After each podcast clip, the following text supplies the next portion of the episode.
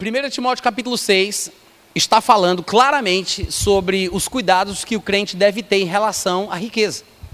Não que a riqueza seja ruim, não que o dinheiro seja mau, não que não possamos prosperar, mas eu acho que ficou bem claro que Paulo combate aqueles que pregam que a piedade é fonte de lucro, como se fosse obrigatório para o crente piedoso e fiel ser rico. Ele combate a ideia de querer ficar rico, do amor do dinheiro e da cobiça, porque está associado ao que Jesus falaria sobre a fascinação da riqueza. E aí ele diz para Timóteo que ele tem mesmo é que fugir destas coisas, e ele deve buscar na vida a justiça, a piedade, a fé, o amor, a constância, a mansidão, e combater ou lutar o bom combate da fé, para que assim ele tome posse da vida eterna. Eu estou salientando aqui essa parte onde ele diz, Timóteo, combate o bom combate da fé e toma posse da vida eterna. Por quê? Porque daqui a pouco ele vai falar com ricos, crentes que são ricos, que precisavam de um determinado comportamento para se apoderarem da verdadeira vida. Ele vai usar essa expressão. Então, no versículo dezessete, ele vai começar a falar de crentes que são ricos. Quando ele diz, exorta aos ricos do presente século que não sejam orgulhosos, nem depositem a sua esperança na instabilidade da riqueza, mas em Deus, que tudo nos proporciona ricamente para nosso aprazimento. Aí o problema que algumas pessoas têm quando leem esse texto é porque eles não entendem a expressão, ricos do presente século. Por alguma razão, algumas pessoas pensam que Paulo está falando sobre os ricos do mundo, por causa da expressão do presente século. Às vezes alguém pode pensar, mas isso aí não é rico que é do mundo, não? Não, ele está falando de crente rico, de, que, de rico que é crente. Por quê? Porque ele está falando com Timóteo, para Timóteo colocar em ordem a casa de Deus, para Timóteo ministrar a palavra para o povo onde ele pastoreia. Então, quando Paulo recomenda a Timóteo o que Timóteo tem que fazer, Timóteo vai exercer a sua autoridade onde os crentes se reúnem. Paulo não está escrevendo isso, é quando chega no versículo dezessete, ele não vai dizer, pois bem, Timóteo, a partir de agora eu quero que você preste atenção ao que eu vou falar e você recorte aí a minha carta na linha pontilhada e entregue o versículo dezessete, dezoito, dezenove ao pecador mais próximo da sua casa. Não, ele não vai entregar para um pecador, não é para um pecador que Paulo está recomendando, é para os crentes, porque afinal de contas nem Paulo, nem Timóteo tinham autoridade sobre o que os pecadores faziam. Amém? Nem Paulo, nem Timóteo tinham autoridade sobre o que os pecadores faziam.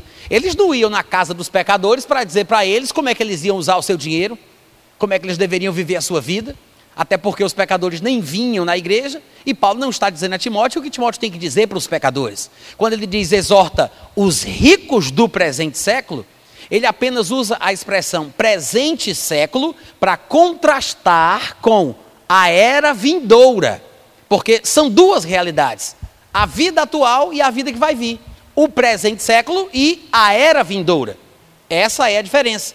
Tanto é que você vai ver que lá no versículo dezenove, ainda falando com estes ricos crentes, ele diz que acumulem para si mesmos tesouros, sólido fundamento para o futuro, falando desta vida que vai vir. Aí ele diz, a fim de, por meio desse comportamento, a fim de se apoderarem da verdadeira vida. Paulo está querendo dizer que essa vida que nós vivemos agora é uma pequena passagem, é uma breve passagem. Nada trouxemos, nada iremos levar. Tudo que a gente adquire aqui vai ter que ser usado aqui. Então esta vida não é a vida verdadeira, esta é uma vida passageira. A vida verdadeira não é do tempo presente, é aquela que vai se manifestar no futuro. É por isso que ele fala, diz para os ricos o que eles têm que saber para que, sendo crentes e sendo ricos, pelo comportamento que eu vou sugerir, eles possam se apoderar da verdadeira vida. É por isso que lá no versículo doze, ele disse a Timóteo, combate o bom combate da fé, toma posse da vida eterna, que é a verdadeira vida. Veja que tomar posse da vida eterna é uma expressão semelhante a se apoderar da verdadeira vida. Quantos observam que há uma semelhança nas duas expressões? Tomar posse da vida eterna é basicamente a mesma coisa que se apoderar tomar posse da verdadeira vida. Então, vamos ver, olha para mim, a gente vai ler junto, olha essa covardia, vamos ler todo mundo junto. Vamos ver o que é que Paulo diz aqui nesses versículos dezessete, dezoito e dezenove, não é agora não, olha para mim, presta atenção. O que é que Paulo diz sobre como o crente deve viver se ele for rico? A primeira parte que a gente leu do capítulo seis de primeiro Timóteo, ele falou com aqueles que queriam ficar ricos, ou seja, os que não eram ricos, crentes que poderiam cair no laço pelo desejo de ficar rico. Agora ele vai falar com um crente que já é rico, então as recomendações serão diferentes. Vocês compreendem isso? Então, se você é rico, ou se você porventura vier a se tornar rico e quiser continuar crente, você agora vai saber como é que um crente pode ser crente e ser rico ao mesmo tempo. Está preparado? Versículo dezessete. Diz aos ricos do presente século, ou seja, os que têm riquezas naturais, porque existem riquezas espirituais e existem riquezas naturais. Existem riquezas que nós vamos possuir no mundo vindouro, mas existem as riquezas do presente século. Então ele diz, exorta os ricos do presente século que não sejam orgulhosos, nem depositem a sua esperança na instabilidade da riqueza. Por que que ele diz para quem é rico e é crente que ele não deve, que ele não deve ser orgulhoso? Porque é uma tentação para quem é rico ser orgulhoso. Porque mostra que a pessoa que tem posses, que tem bens, que tem condições, muito provavelmente ela deve, ela deve ser tentada a ficar ensimesmada, de cabeça erguida, porque não depende de nada, não depende de ninguém. Se ela tiver muito dinheiro, ela pode se acordar de manhã e dizer, vou tomar hoje café da manhã lá em Paris, pega um jato, vai-se embora, vai para algum lugar, faz o que quiser. Ela não tem limites. Quanto mais posses, quanto mais bens, quanto mais dinheiro a pessoa tem, mais livre e independente ela é. É possível que uma pessoa como essa seja mais facilmente tentada a ficar orgulhosa. É por isso que ele diz, fala com quem é crente e quem é rico, e que é rico, que ele não seja orgulhoso e que ele não deposite a sua esperança na riqueza. Só que antes de falar na riqueza, ele classifica a riqueza como uma coisa instável. Ele diz, não deposite a sua esperança na instabilidade da riqueza. Não importa qual seja a fonte da riqueza do indivíduo. Pode ser imóvel, pode ser criptomoeda, pode ser barra de ouro, pode ser qualquer tipo de patrimônio, seja lá o que for. Qualquer riqueza que você imaginar desse mundo, continua sendo instável. E é por isso que Paulo disse, muito bem dito, diga aos ricos que não depositem a sua esperança na instabilidade da riqueza, mas em Deus, porque é Ele que tudo nos proporciona ricamente para que nós tenhamos prazer. Ô glória!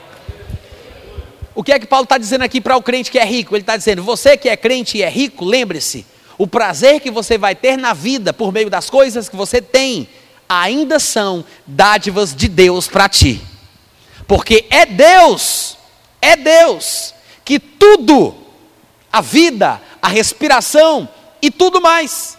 É Ele quem nos dá força para adquirirmos as riquezas. É Deus que tudo nos proporciona ricamente para o nosso aprazimento, que significa para que nós tenhamos prazer. Deus não é contra o prazer da vida. Claro que não estamos falando sobre prazeres pecaminosos, porque existem prazeres pecaminosos, mas existem prazeres saudáveis. E Deus não é contra uma vida prazerosa, pelo contrário, Deus quer que sejamos alegres, felizes, contentes e que tenhamos prazer nessa vida. Agora, no que depositamos a nossa esperança é o X da questão. É por isso que ele fala, diga para os ricos que não depositem a sua esperança, a sua confiança, a sua expectativa do amanhã nas coisas que têm, mas que depositem em Deus, a despeito do que tem, não por causa do que tem. A despeito do que tem, não por causa do que tem. E no versículo dezoito ele diz mais, e que pratiquem o bem. Eu quero lembrar que ele está falando agora com crentes ricos, então por causa disso fica implícito que quando ele diz que o rico tem que praticar o bem, é porque Paulo espera que o rico use os seus bens, use o seu patrimônio, use a sua riqueza para fazer o bem a outros. Então que o rico pratique o bem, seja rico sim, mas não somente de dinheiro, não somente de valores deste mundo, mas que ele seja rico de boas obras, que ele seja generoso quando for dar e que esteja pronto para repartir. Ô glória! Agora eu quero ver os crentes que estavam aqui. Talvez você não vá ter que repartir, porque cada caso é um caso. Existem situações e situações. Mas eu acredito que é da vontade de Deus que nós que vivemos em comunidade, porque o cristianismo deveria ser uma comunidade de irmãos. Eu digo deveria, porque infelizmente não temos visto isto na prática.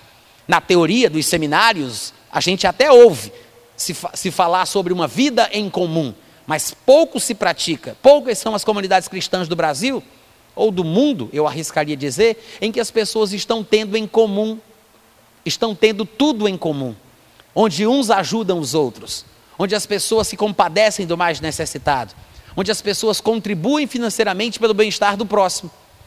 E aqui, Paulo, usando o princípio dessa vida em comum, ele diz que os que são ricos, que vivem na comunidade cristã de irmãos, estejam prontos para repartir.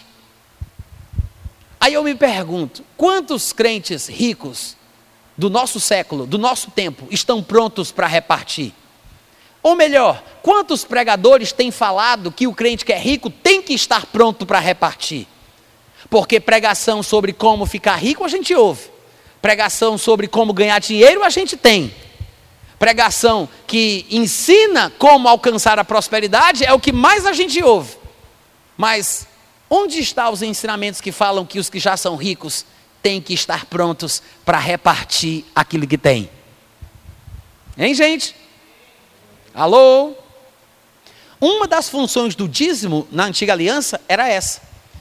Era que o dízimo fosse dado para que os administradores ministeriais daquela época, naquela dispensação, não só tivessem condição de cuidar dos afazeres da tenda da congregação, não só se mantivessem por meio do sustento que recebiam, por causa do, do serviço que prestavam, mas também cuidassem dos órfãos, das viúvas, dos estrangeiros, dos necessitados.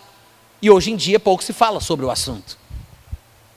E Paulo está dizendo que quem é rico tem que ser generoso em dar e tem que estar pronto para repartir. Ele tem que ser rico de boas obras. Você sabe o que significa ser generoso em dar? Quem entende o que significa essa expressão? Que o rico tem que ser generoso em dar. O que significa isso? Generoso em dar.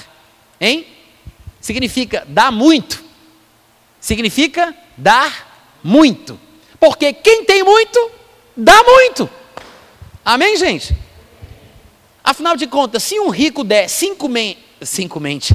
Se um rico der somente cinco mil, não é cinco mente, mas somente cinco mil... E se cinco mil é apenas o sobejo da fortuna maravilhosa que ele possui, a gente tem que entender que ele não está fazendo como deveria. Porque, segundo a Bíblia, quem tem muito tem que dar muito. É por isso que ele fala que se é rico tem que ser generoso quando for dar. Claro que aí você pode pensar em qualquer tipo de doação. Esmola para um pobre, oferta na igreja, oferta para manter um ministério funcionando, para manter as portas da igreja abertas, para sustentar pessoas carentes e assim por diante. O fato é que quem tem muito, tem mais é que dar muito. Porque se ele dá apenas o que sobra, o sobejo, o resto, eu me lembro daquilo que Jesus Cristo diria. A mulher que deu aquela moedinha, que era tudo que ela tinha, deu muito mais do que todos os outros, porque os outros davam do que sobrava, que não tinha valor nenhum para eles, para eles eram apenas migalhas, sobejo, e aquela mulher deu tudo o que ela possuía, ainda que fosse uma moedinha muito sem valor. Então, veja que quando ele diz que o rico, ele tem que ser generoso em dar, é interessante que Paulo não tem vergonha de dizer, ah, é rico? É crente? Não, quem tem muito tem que dar muito. Eu fico perguntando, o que é que o povo iria dizer hoje em dia se os pastores fossem tão ousados em pregar sobre doações como Paulo? Não, quem tem muito tem que dar muito. Ou como Jesus diria, que ficava olhando quem é que estava dando e quanto estava dando para dizer, opa, deu nada, hein? Deu nada, só o sobejo, né, querido? Como é que o povo iria reagir com tanta franqueza e honestidade de pregadores assim, como Jesus, como Paulo, que fala que quem tem muito tem mais é que dar muito, que quem é rico tem que ser generoso quando for dar, que tem que ser rico em boas obras, tem que estar pronto para repartir. Aí depois que ele diz isso, no versículo dezenove, ele diz que acumulem para si mesmos tesouros. Isso aqui é uma metáfora. Paulo, ele se vale de uma figura de linguagem, porque nós sabemos que os ricos são aqueles que acumulam tesouros, mas ele usa essa expressão para falar no seu sentido espiritual. Eles já são ricos. Então Paulo vai dizer assim, em vez de acumularem riquezas terrenas, que acumulem para si mesmos tesouros verdadeiros. É isso que ele está deixando implícito. Que acumulem para si mesmos tesouros. Aí ele fala, um alicerce firme, rígido, um sólido fundamento para o futuro. Como é que se constrói um fundamento bem sólido? Como é que se constrói um alicerce firme para o futuro? Pelo que me parece, é através das recomendações que Paulo está dizendo. Através de boas obras, através da generosidade quando for dar, através de repartir aquilo que se tem, de alimentar o pobre, de investir na obra de Deus.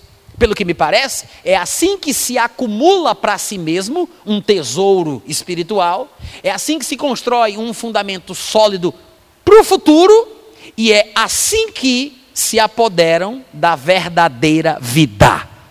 Uh, glória! Então veja que, curiosamente, para que nós tenhamos muito neste mundo, nós temos que acumular sobre nós mesmos e guardar cada vez mais. Para que nós tenhamos muita coisa, muitos bens e muitas bênçãos no futuro, a gente tem que se desfazer do que a gente conquistou aqui cada vez mais. Para que eu tenha no mundo, eu tenho que guardar. Para que eu tenha no mundo que vai vir, eu tenho que dar, compartilhar, repartir. É o contrário. Eu acumulo doando. Porque quanto mais eu dou, mais eu tenho.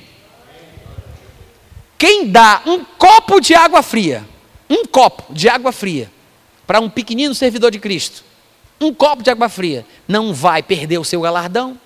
Então você para para pensar que boas obras, boas ações, caridade, misericórdia, compaixão, tudo isso resulta em galardões na vida futura. Amém, gente? É assim que nos apoderamos da verdadeira vida, é assim que construímos um sólido fundamento, acumulamos tesouros espirituais sobre a nossa própria vida para o futuro. As primeiras coisas têm que vir primeiro. Eu falei que o dinheiro não foi feito para ser amado? Não, né? Porque o dinheiro ele foi feito para ser usado e não para ser amado. O dinheiro é uma invenção humana, é uma convenção humana, uma invenção relativamente recente. Se a gente for comparar com os seis mil anos de existência da Terra e do homem no mundo, porque eu sei que infelizmente, a falsa ciência prega que a Terra tem bilhões e bilhões de anos, o que é uma grande mentira.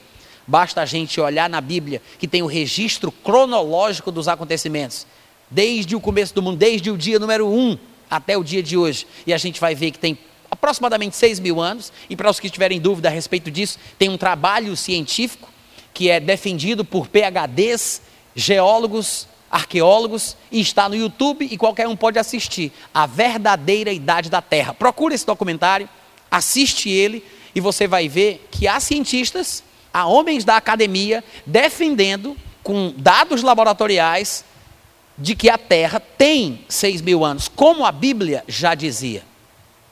Então, o dinheiro é relativamente recente na história dos seis mil anos da vida do homem na Terra, se a gente for comparar desde quando Deus criou Adão, assim por diante. Mas o dinheiro não foi feito para ser amado. O objetivo do dinheiro é servir como referência de troca de riqueza. Antigamente não existia o dinheiro, mas o dinheiro, depois de inventado, se tornou muito útil, desde que a gente entenda que ele não foi feito para ser amado, ele foi feito para ser usado. O ser humano, por outro lado, ele foi feito por Deus para ser amado e não para ser usado. E eu quero comparar o dinheiro com o ser humano. Se o dinheiro foi feito para ser usado e não para ser amado, você não pode amar o que foi feito para ser usado e você não pode usar aquilo que foi feito para ser amado. Porque se você ama, você não usa. Mas se você usa, é porque você não ama. Não é verdade? Vocês entenderam? Se você ama o ser humano, você não vai usar o ser humano. Se você ama o dinheiro, você não vai usar o dinheiro. É por isso que pessoas que amam o dinheiro são conhecidas como mão de vaca. São aquelas pessoas que guardam dinheiro, que acumulam, que não usam, que não se desprendem, que não abrem a mão. Porque quem ama não usa. Está aí uma boa razão para a gente usar o nosso dinheiro cada vez mais. Para que nós investamos o nosso dinheiro. Para que nós sejamos liberais. Não somente investindo em projetos financeiros, mas também na nossa vida religiosa, na nossa vida em comunhão com Deus, que nós possamos usar o nosso dinheiro também para patrocinar o avivamento que Limoeiro vai ver, que vai virar essa cidade de cabeça para cima, em nome de Jesus, porque quem vai manter as portas dessa igreja aberta não é a Souza Cruz, não é a Brahma, não é o Bar do Chiquim, somos nós, nós que dizemos que acreditamos nessa palavra que pregamos, somos nós. Então, quando nós usamos o nosso dinheiro na obra de Deus, abençoando pessoas, dando aos pobres, abençoando ministérios, abençoando o pastor, mantendo a igreja. Quando nós fazemos isso, não só, presta bem atenção, não só estamos contribuindo com a obra de Deus, o que por si só já é uma maravilha, graças a Deus que tem gente que pode contribuir, e oremos para que venham mais, com mais condição, com mais posses, com mais bens. Mas além de fazermos um bem ao mundo, à nossa cidade, ao nosso bairro, à nossa sociedade e ao nosso Brasil, porque nós somos o sal desta terra, além de fazermos um bem ao nosso, ao nosso país, porque estamos mantendo o ministério funcionando, nós estamos nos abençoando também, gente. Porque quando nós nos desprendemos de um pouco de dinheiro, nós estamos reconhecendo Deus em nossa vida. Lembra daquilo que Deus falou em Deuteronômio oito? Ele disse, não te esqueças do Senhor teu Deus, porque é Ele que te dá força para adquirir riqueza. Então quando você se desprende de uma parte do dinheiro que você adquiriu com a força que Ele te deu para ficar rico, quando você devolve a Ele um pouco daquilo que você adquiriu com a força que Ele te deu para ficar rico, você está reconhecendo a parte de Deus na tua vida financeira. É como se fosse uma sociedade. Em termos mundanos, Deus seria o sócio majoritário, porque Ele entra com tudo. Ele te dá vida, te dá respiração, te dá inteligência, te dá força. Eu sei que é você que vai adquirir riqueza, mas não te esqueças do Senhor teu Deus. Porque você faz a sua parte, mas Deus fez a dele. E eu não sei porque ainda tem crente que critica os dez por cento. Os dez por cento do dízimo. Muita gente não entende isso. Ainda que, eu vou falar para vocês, talvez amanhã, deixa eu ver quanto tempo a gente tem, para ver se vai dar para entrar nisso ainda ou não.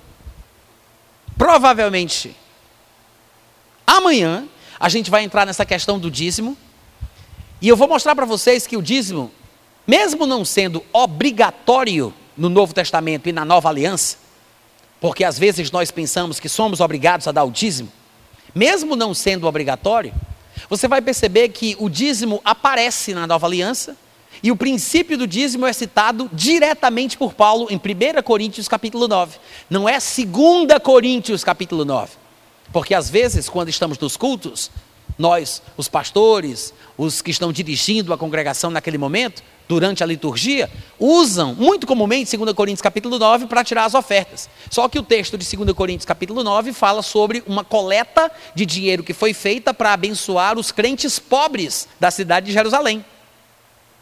Mas primeira Coríntios capítulo nove é o texto onde Paulo fala sobre o princípio do dízimo, que no caso lá é o sustento dos ministros que trabalham na casa de Deus. A gente vai falar sobre isso. Então nós vamos ver que o Novo Testamento fala de forma direta sobre o princípio, a razão de ser do dízimo, mas ainda assim não fala de forma impositiva e mandatória, como uma obrigação, como era na época da lei.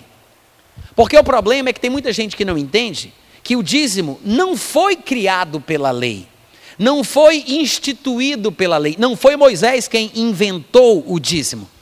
Nós vamos ouvir falar do dízimo em Abraão, talvez pela primeira vez na Bíblia, o nome vai aparecer ali.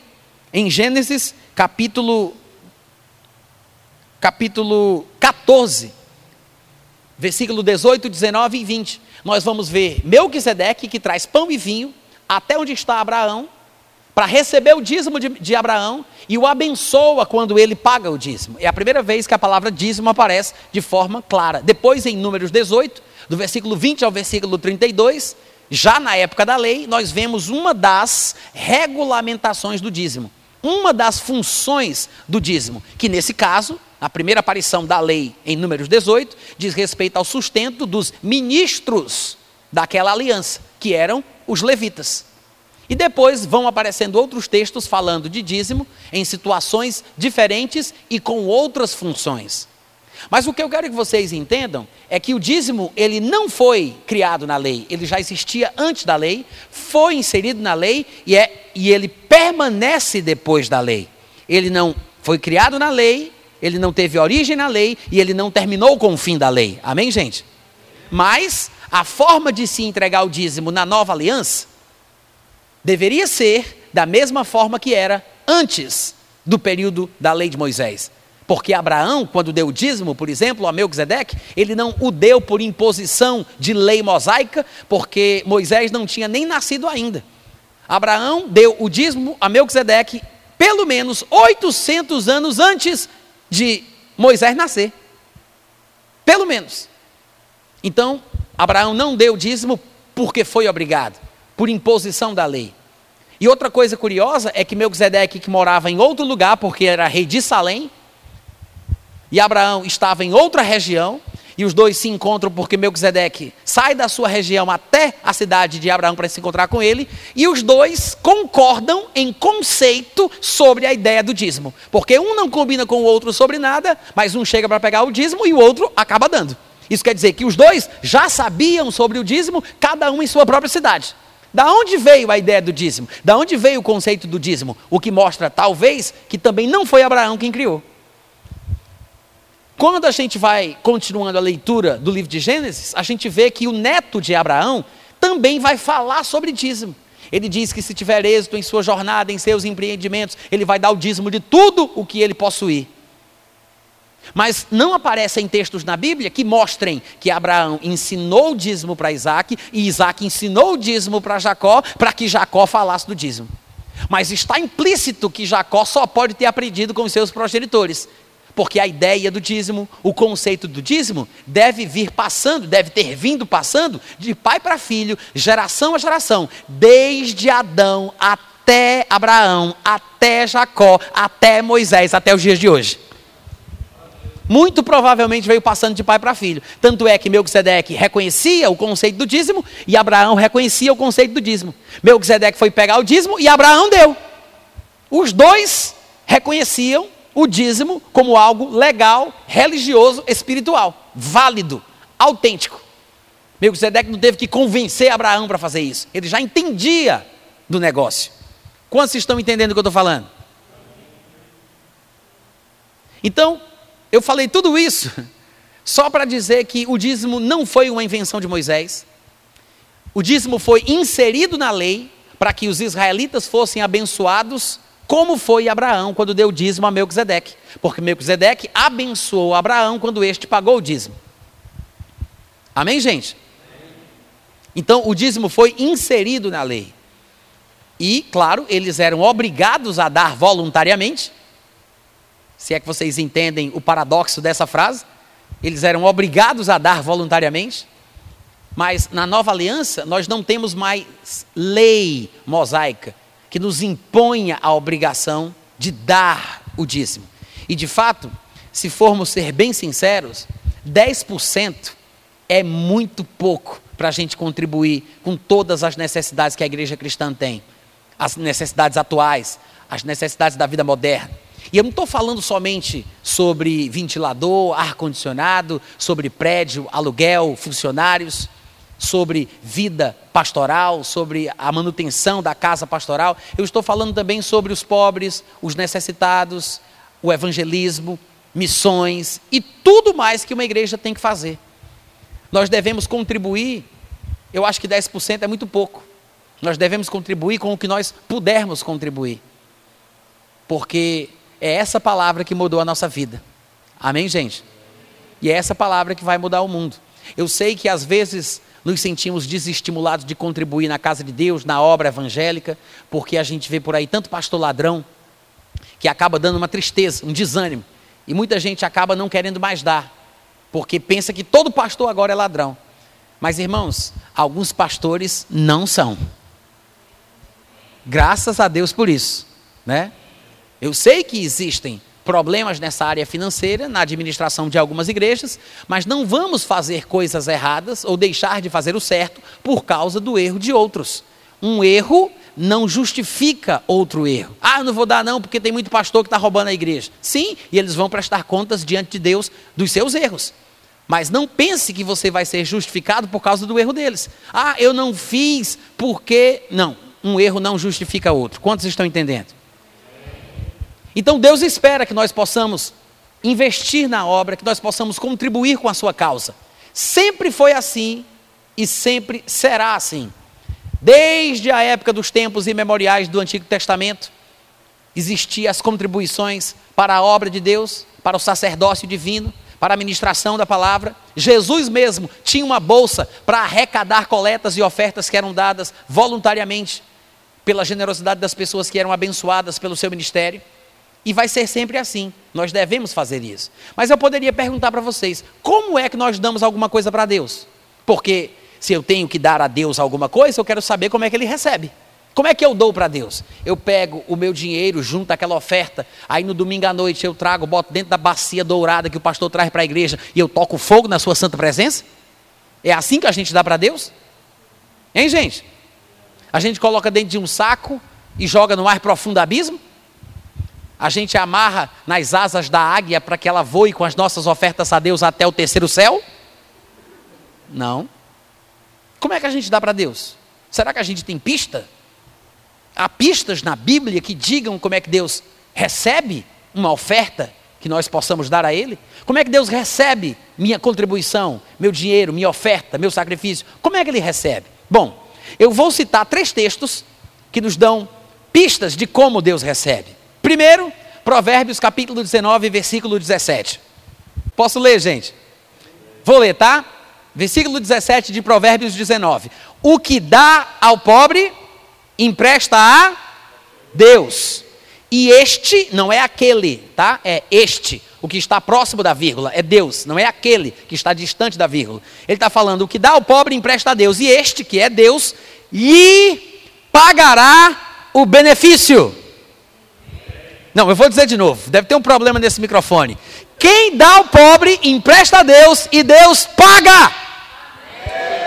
Deus é um bom pagador. Toda vez, nunca se esqueça disso. Da próxima vez que você for dar uma esmola para um pobre e o pobre te disser assim, Deus te pague, diga amém. Porque é bíblico. É bíblico. Muita gente despreza o que o pobre diz, Deus te pague. Não tem, não tem palavra, não tem profecia mais bíblica, mais real, mais digna de ser crida do que essa, porque o cuidado de Deus com os pobres, com os órfãos, com viúvas, com necessitados, é extraordinário. Muitos dos profetas que nós admiramos do Antigo Testamento, passaram a maior parte da sua vida profética, falando sobre injustiça social, sobre a falta de cuidado com os pobres, sobre o desprezo dos órfãos, das viúvas. Em diversos lugares, vários profetas fazem esse tipo de acusação contra os israelitas. Então pode ter certeza de uma coisa, quem dá para um pobre, olha para cá, presta atenção, quem dá para um pobre, está emprestando para Deus. E quando o pobre receber aquele dinheiro que você der, e ele disser, Deus te pague, creia, meu irmão, receba essa profecia, porque é bíblica. Agora, o que é triste? Triste são esses pregadores oportunistas de hoje em dia, que através do dom de Deus que lhes foi dado para falar, eles manipulam as pessoas que são inocentes e ingênuas e não percebem o malabarismo que eles fazem com a palavra de Deus. Eu soube de um determinado ministério, que eu não vou dizer o nome, nem agora, nem depois da aula, ninguém me pergunte, mas eu soube de um determinado ministério da fé, que numa conferência falou sobre esse versículo que nós acabamos de ler, Provérbios dezenove, dezessete.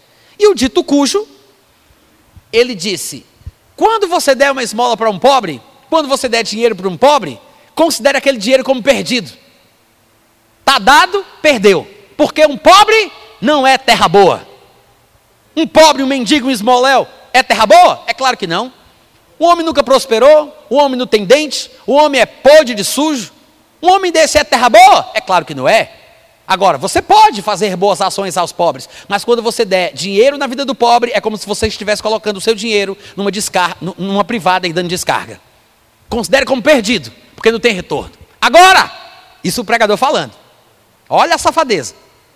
Ele diz, agora, quando você semeia em boa terra, igreja, oh, aleluia! Quando você semeia em boa terra, aí o povo que gosta desse negócio de pregação de dinheiro, porque hoje em dia o que mais os pregadores fazem é isso, né? Quem tem mil vem cá pra frente, e quem tem dez vai lá pra trás, contribua com a gente, pois pedir não quer demais. Aí, presta atenção, olha pra cá, o pregador sou eu.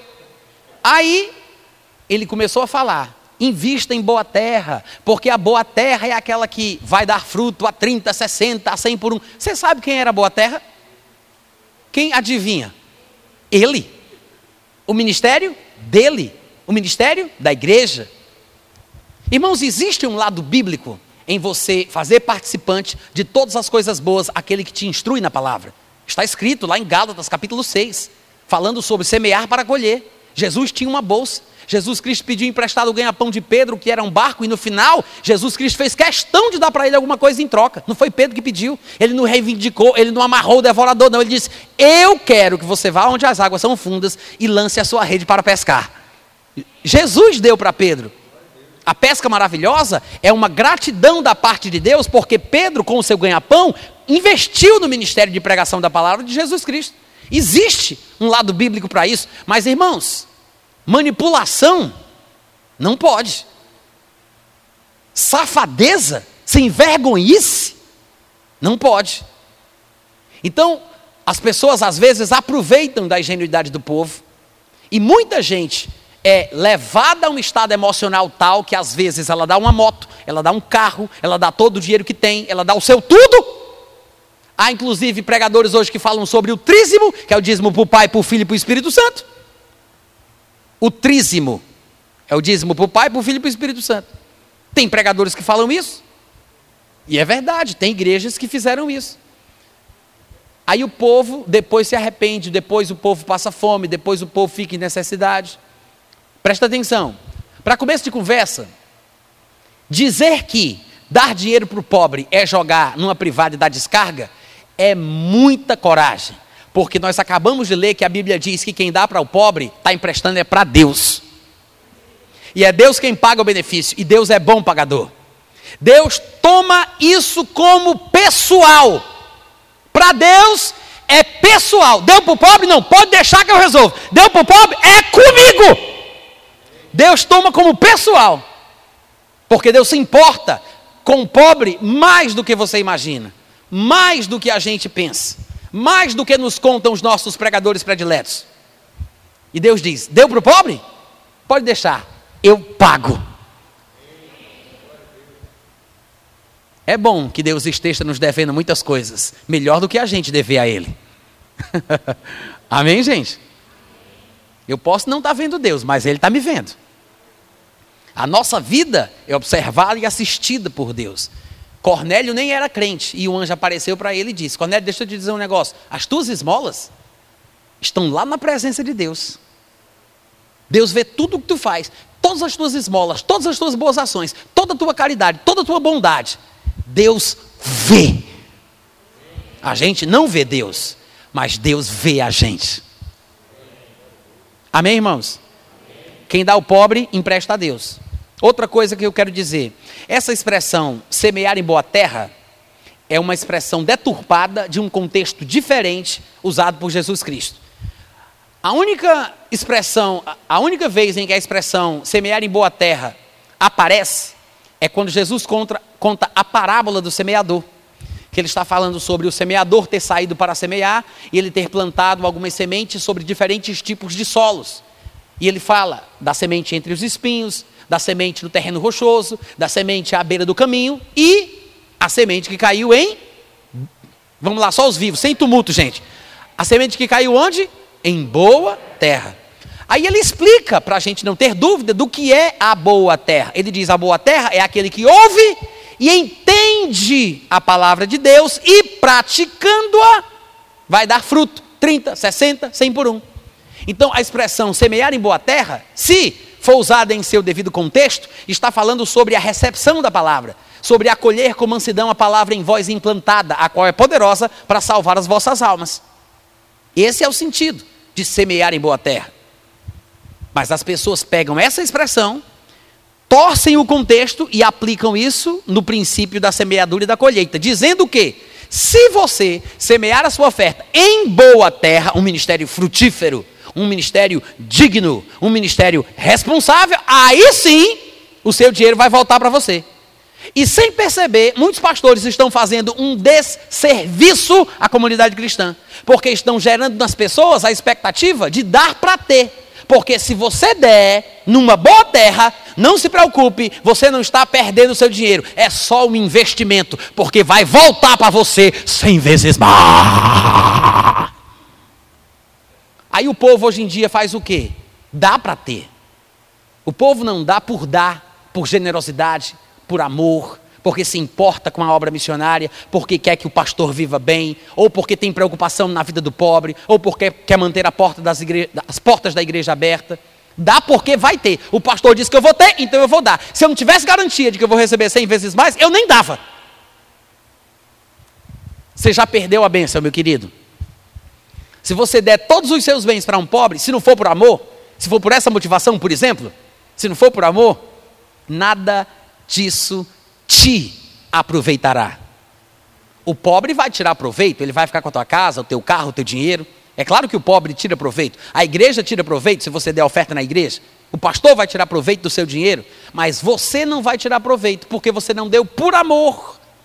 Se não for por amor, nada disso me aproveitará. Quem recebe a minha doação, tira proveito, mas não me aproveitará coisa nenhuma. Eu não vou aproveitar. Porque a única forma de se ganhar quando se dar, é dando por amor. Amém?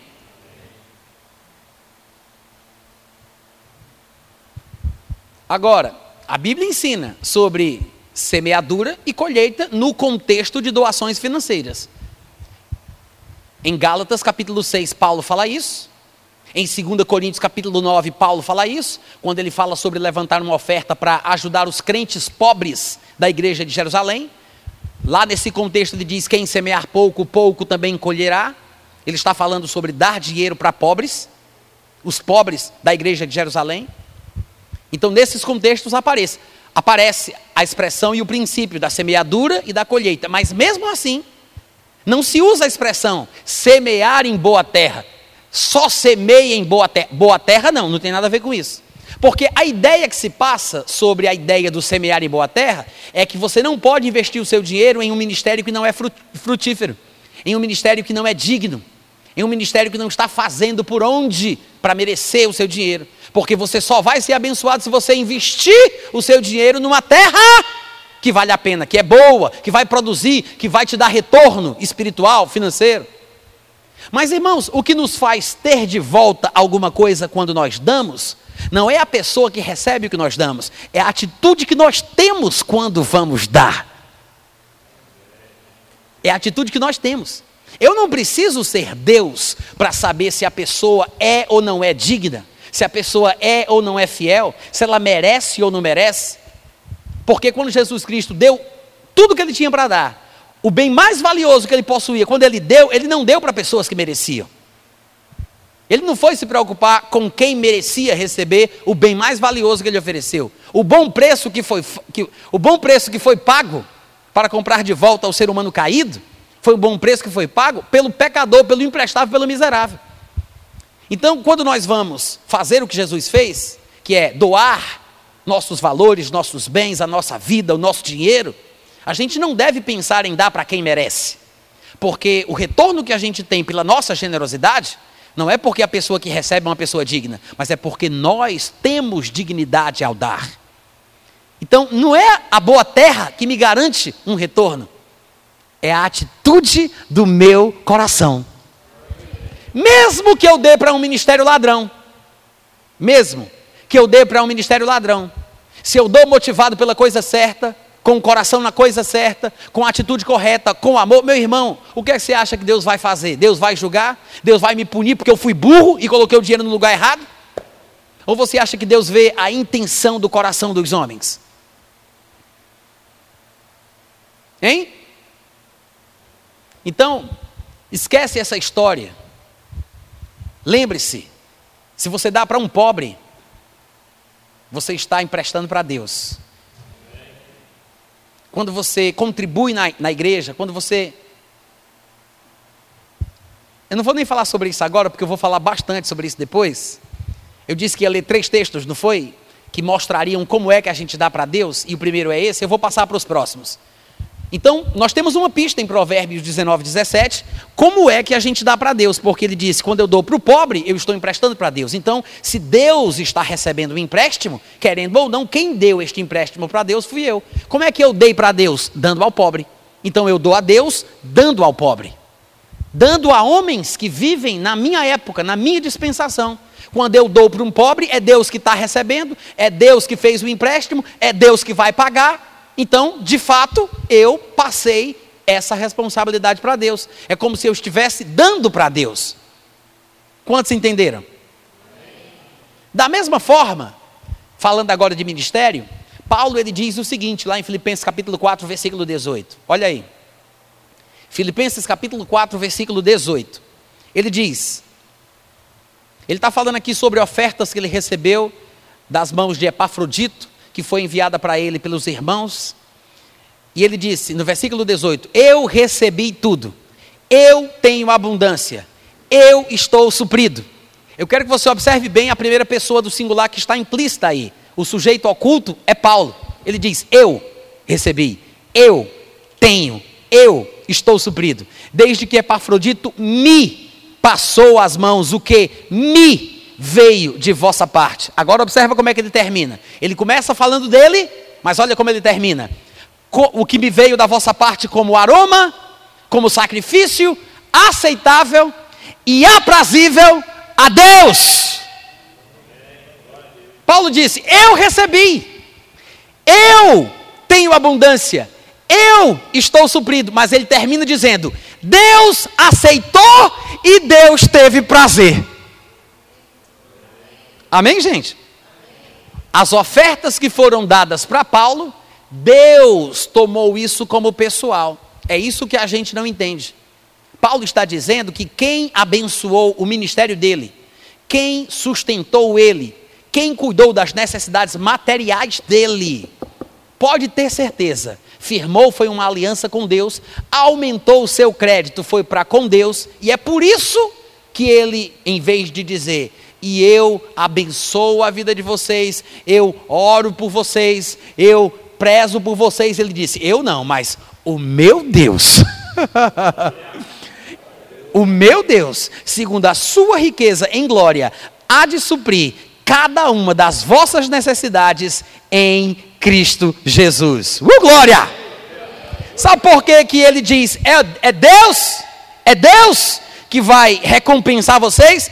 Sabe por que que ele diz, e é Deus que segundo a sua riqueza em glória vai suprir cada uma das suas necessidades? Porque Deus tomou isso como pessoal. Do mesmo jeito que quem dá ao pobre entra numa aliança com Deus e é Deus que paga esse benefício, da mesma forma, quem dá na igreja, quem oferta em ministérios, quem abençoa o seu pastor, pode ter certeza, é Deus que vai te abençoar, é Deus que vai cuidar de ti. Porque os ministros de tempo integral, seja ele apóstolo, profeta, evangelista, pastor e mestre, na nova aliança, são exemplos dos levitas do Antigo Testamento que não deveriam ter atividades paralelas. Eles não teriam herança na terra que eles passaram a possuir. todas as outras tribos tiveram um quinhão da terra santa, da terra de Canaã. Deus proibiu os levitas de terem qualquer produção, qualquer terra, qualquer trabalho na agricultura, na agropecuária. Deus disse, a minha herança, a herança deles vai ser o Senhor. Em outras palavras, os levitas não ganham terra, os levitas não vão se manter através dos trabalhos que os outros israelitas vão fazer, mas eles vão ser sustentados pelos seus irmãos. Os ministros, os pastores, também, como os levitas, devem viver do ministério. Aí você diz, Natan, de onde você tirou isso? Bom, além de todos os exemplos da palavra de Deus, Paulo diz claramente em primeira Coríntios capítulo nove, versículo quatorze, que assim ordenou também o Senhor, que aqueles que pregam o Evangelho, vivam do Evangelho. E a gente vai estudar esse texto amanhã, se Deus quiser. Se eu estiver vivo e Deus quiser, amanhã a gente vai estudar esse texto. Amém, gente? Alguns de vocês acham engraçado eu falar assim, mas foi Tiago que disse. Vocês que dizem, amanhã vou fazer isso, vou fazer aquilo, vou comprar, vou vender. Vocês não são nada, a vida de vocês é uma poeira. Vocês deveriam dizer, se Deus quiser e eu estiver vivo, né? Mas hoje em dia, quanto mais bíblico a gente é, mais a gente escandaliza. É impressionante, né? Mas então, voltando aqui para o nosso assunto, eu quero que você veja que nesse segundo texto, nós vimos Paulo falar que quando nós damos a ele, ou quando as pessoas davam a ele, na verdade, era Deus quem recebia, Deus quem aceitava, Deus quem tinha prazer. Era, era como se fosse um aroma de um sacrifício suave que subia as narinas de Deus. Sim, era Paulo quem estava sendo abençoado financeiramente. Era Paulo quem estava recebendo os donativos. As ofertas estavam indo para Paulo. Mas quem estava aceitando e tendo prazer era Deus. É por isso que Deus iria pagar o benefício. Exatamente como na mesma história da, da esmola que é dada para o pobre. Amém, gente? Com esses dois textos, já está ficando mais claro como é que nós damos alguma coisa para Deus? Vamos lá, só os vivos, sem tumulto. Vou perguntar de novo. Está ficando mais claro como é que nós damos alguma coisa para Deus? Sim. Nós damos a Deus quando nós damos àqueles que vivem na mesma época que nós, na dispensação em que vivemos. Sejam pobre, sejam ministro e assim por diante. O terceiro texto que eu quero mostrar, ainda relacionado à questão ministerial, que é pouco compreendida, é a passagem de Hebreus capítulo sete, versículo oito, que fala especificamente do misterioso Melquisedeque. Hebreus capítulo sete, versículo oito. Uh, glória! Para aí em Hebreus sete e olha para cá, tá? Presta atenção, deixa eu ver quanto tempo eu tenho. Hum, quase nada, Satanás já se levantou contra o meu ministério. Vou tentar fazer uma introdução breve. Na próxima aula, amanhã, a gente vai mandar chumbo grosso em cima disso aqui.